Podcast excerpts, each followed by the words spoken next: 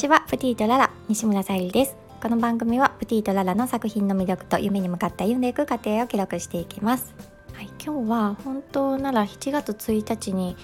えーと、バースカラーのハーバリウムボールペン発表させてもらったんですけどもそのお話をしようかなと思ってた時にちょっと別の配信者さんのお話を聞いていたら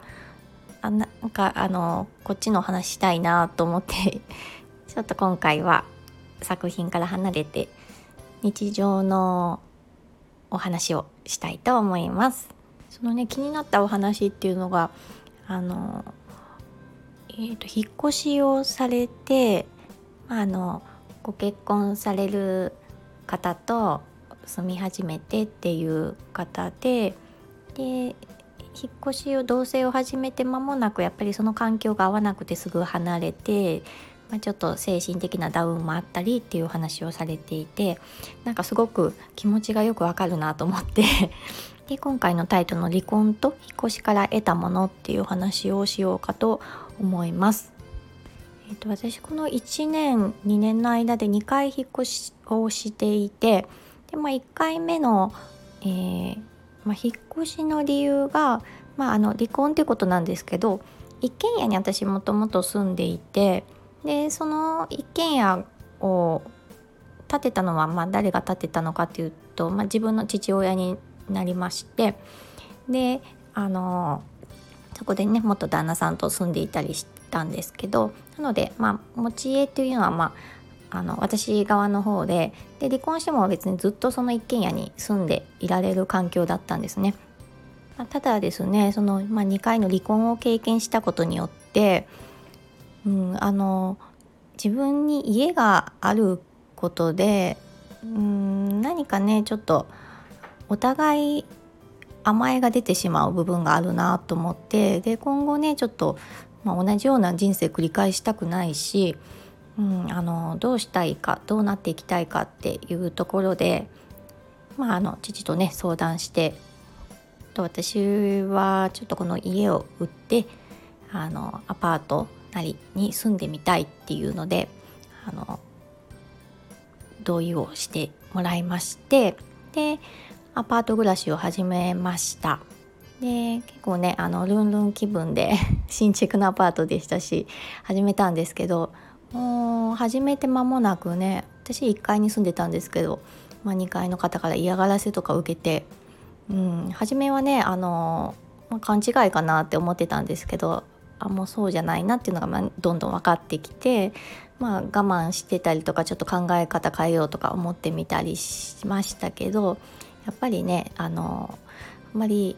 良くない人のそばで住んでいると自分もねあの気分が下がってきたりメンタル面がね不安定になるのでここから離れないといけないなっていうことで引っ越しをしました。で今この数分でねざっと話してるんですけど本当にね結構精神的にあの参りますねやっぱり普段生活している中で落ち着けない家で住むっていうのは本当ちょっと辛かったですね。ね、その時にやっぱり感じたその、ね、以前はそんなあのことすら感じられなかった一軒家でのあのストレスフリーな生活のありがたさとかも改めてね感じることができましたしでその辛い時に、うん、まあねあの何人かの方にご相談させてもらった時にもらうアドバイス、うん、まああの本当に親身になってあのお話聞いてくれたりアドバイスくれる方もあの見えましたしだまあ近くにいてくれるにもかかわらず、うん、私がもうちょっとこうした方がいいんじゃないとか アドバイスをなんかもらってん？ってなったりとか もしましたしまあなんかそこでねあの人の考え方とかも勉強になりましたとっても。本当にね自分が辛い時にどういう行動をとってくれるのかっていうところはすごくねあの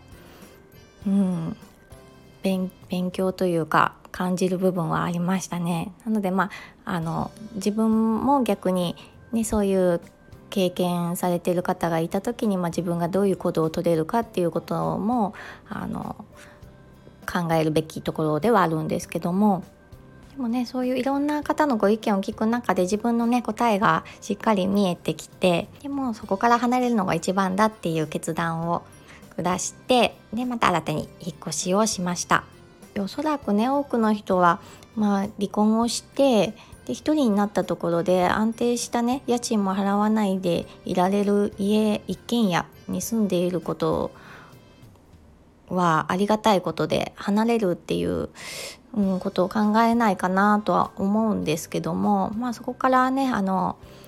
うん、環境を変えるって私はすごく大事だなと思ったので、うん、で私が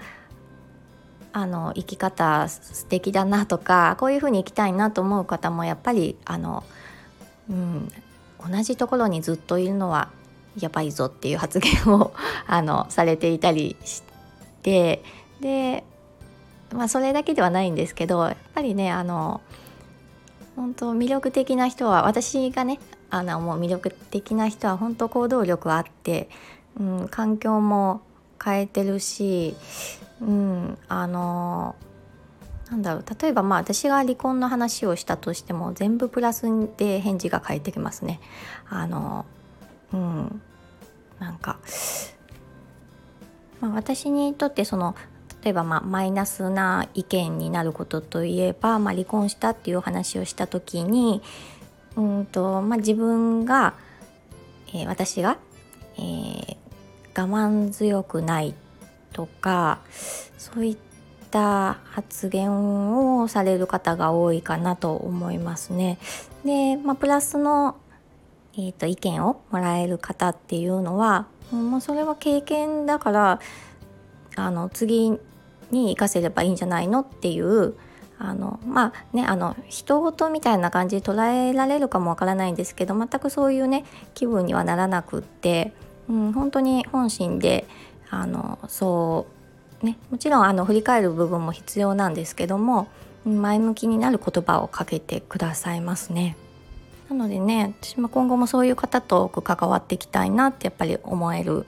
あのとですねで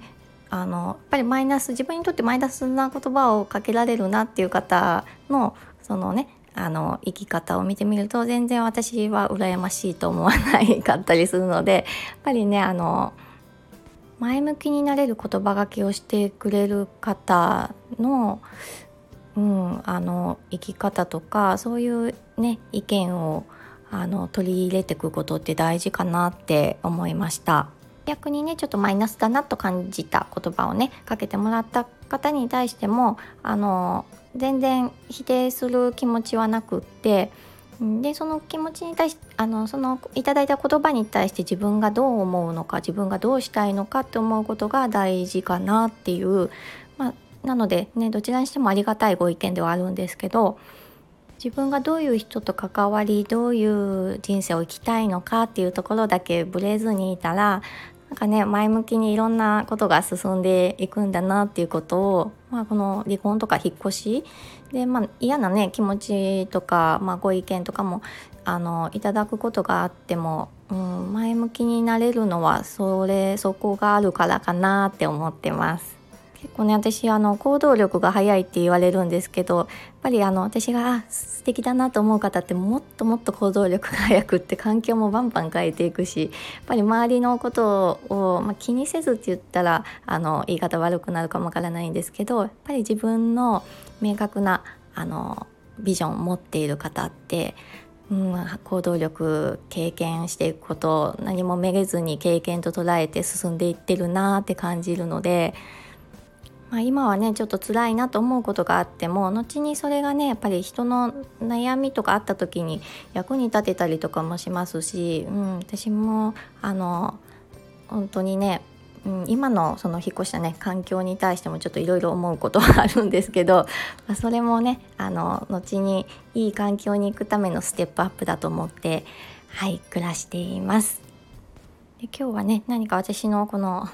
体験があの、まあ、共感であったりとか、うん、あの前向きになれる、ねこんな経験をしてきても 前向きに生きている私の姿を見て何かね感じてもらえたらと思います。はい今日も聞いてくださりありがとうございます。プティとララさゆりでした。